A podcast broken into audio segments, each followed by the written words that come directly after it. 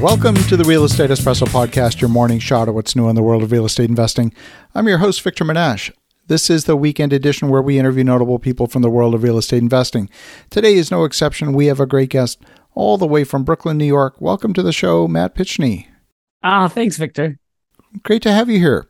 Now, Matt, we've got to know each other over the last couple of years and developed a friendship, and I'm actually surprised we haven't had you on the show sooner, to be quite frank. but but for the folks who haven't met you yet, uh, why don't you give a little bit of your backstory because you have a very fascinating backstory and how you got to this point in your journey. Well, thanks, Victor. I grew up in Orlando, Florida, and I moved to New York City to pursue a career in theater. I was a professional actor for five years. I was in 15 different productions all across the United States.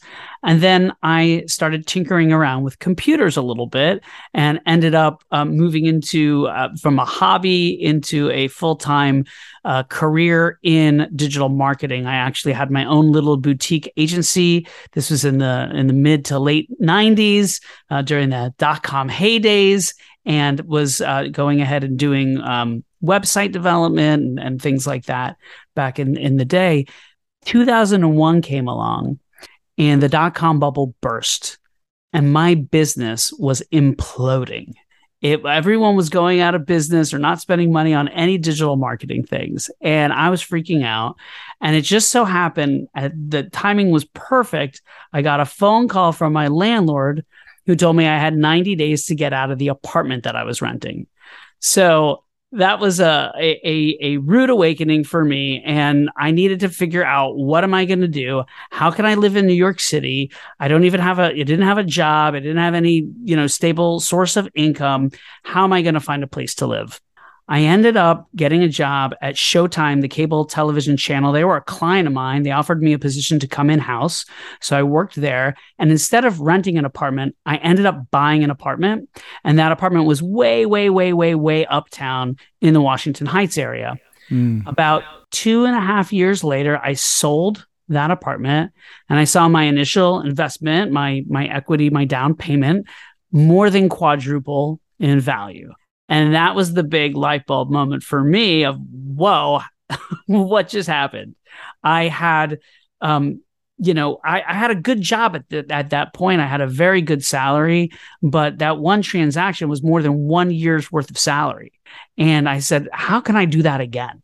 So that set me on the course of wanting to figure out how do I do real estate investment? How do I make that more frequent? And so, over the course of about another 10 years, uh, while I was working in the advertising world and digital marketing in, in New York and working at different advertising agencies, I did real estate as a hobby on the side. It was something that I was passionate about, something I enjoyed doing, and had a lot of fun doing. Uh, fast forward, like I said, about 10 years, and I got married. And my wife got this amazing job opportunity in Miami, Florida. So when we moved to Miami, that's when I transitioned to start doing real estate full time. And so that was over seven years ago. I'm I'm back in Brooklyn now. We were in Miami and then Boston, and now we're in Brooklyn. Um, but I've been a full time real estate investor um, for for a little over seven years now, and I, I syndicate deals two thirds of my portfolio are deals I'm passive limited partner in. As, as you know, Victor, I've actually invested in, in your deals. And uh, a, a third of my portfolio are deals that I'm a general partner on. Fantastic. I love that story. And, you know, there's no one career path, no prescribed way to get into the business. And there's just so many interesting journeys on how to do it. I came at it from microprocessor design, and you came at it from the world of theater and digital marketing. I mean, there's no prescribed formula. It's awesome.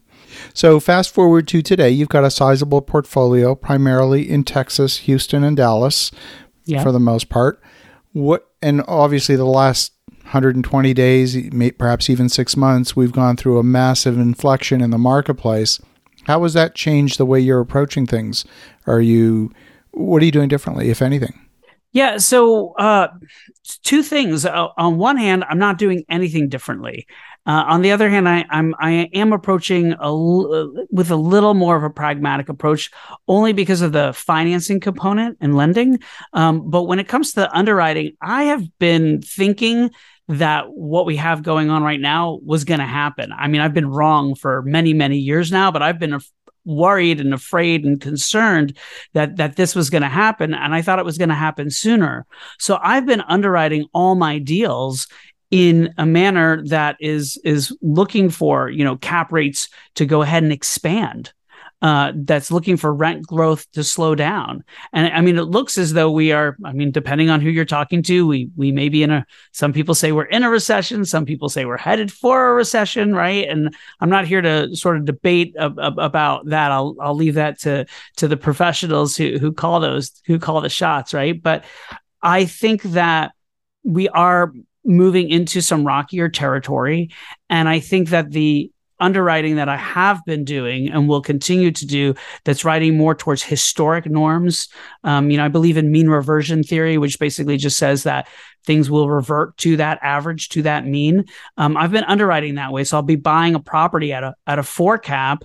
And I, if I've seen historically that the data is showing me that in that market, it's a six cap, I'm underwriting for an exit cap rate of, of a six five years from now. And for the past few years, the cap rates have stayed the same or they've compressed. We've been able to actually exit our deals early, but it's also precluded me from getting a lot of deals. I only do a couple of deals a year as a general partner, um, but I'm I'm okay with that. I'm okay with sort of a slow and steady, pragmatic approach. I'm just being even a little more cautious now with with debt and the way that um, that I'm structuring the debt on these deals. That makes so much sense. Uh, a friend of mine who is actually quite wealthy. He's a he's a, a, billionaire. He talks about playing the bagpipes. Sometimes you sometimes you blow, sometimes you squeeze the bag, but you want it to come out sounding like a monotone. And it doesn't matter what's happening all around you. And what you just described, that reversion to the mean, is a little bit like playing the bagpipes. Yeah, I never thought of that analogy. It's actually a really good one. I might use that in the future. I love it. Well, he's from the he's from the British Isles, so maybe it uh, comes more naturally to him than you and I. But uh, that's that was where it came from. So that's awesome.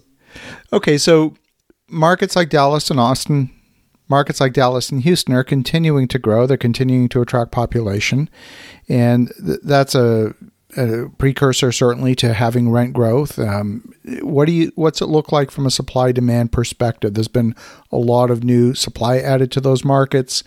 Uh, is what's your what's your, what are you seeing?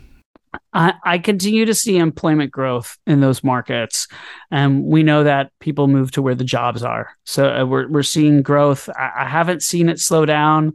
You know, if there was a chance for it to happen, I thought it might happen uh, with COVID and coming out of COVID. But coming out of COVID, those markets were, you know, leading the nation still, right? And so um, I don't, I don't see it slowing down much.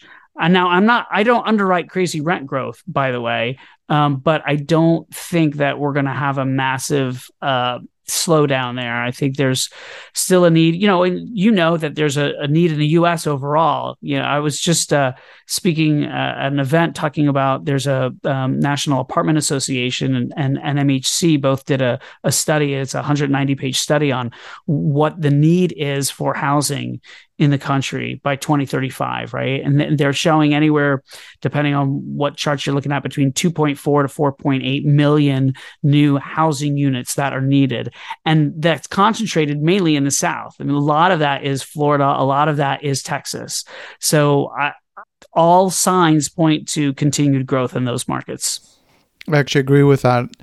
I've seen these predictions saying that the United States is short of 7 million houses today. I think National Association of Realtors came out with a study to that effect last year, and I actually disagree with that. I think that's not true uh, for a whole host of reasons. I mean, if you think, for example, at the growth in particular in short term rentals, if you look at the statistics, close to 50% of the current inventory of short term rentals were added in the last two years.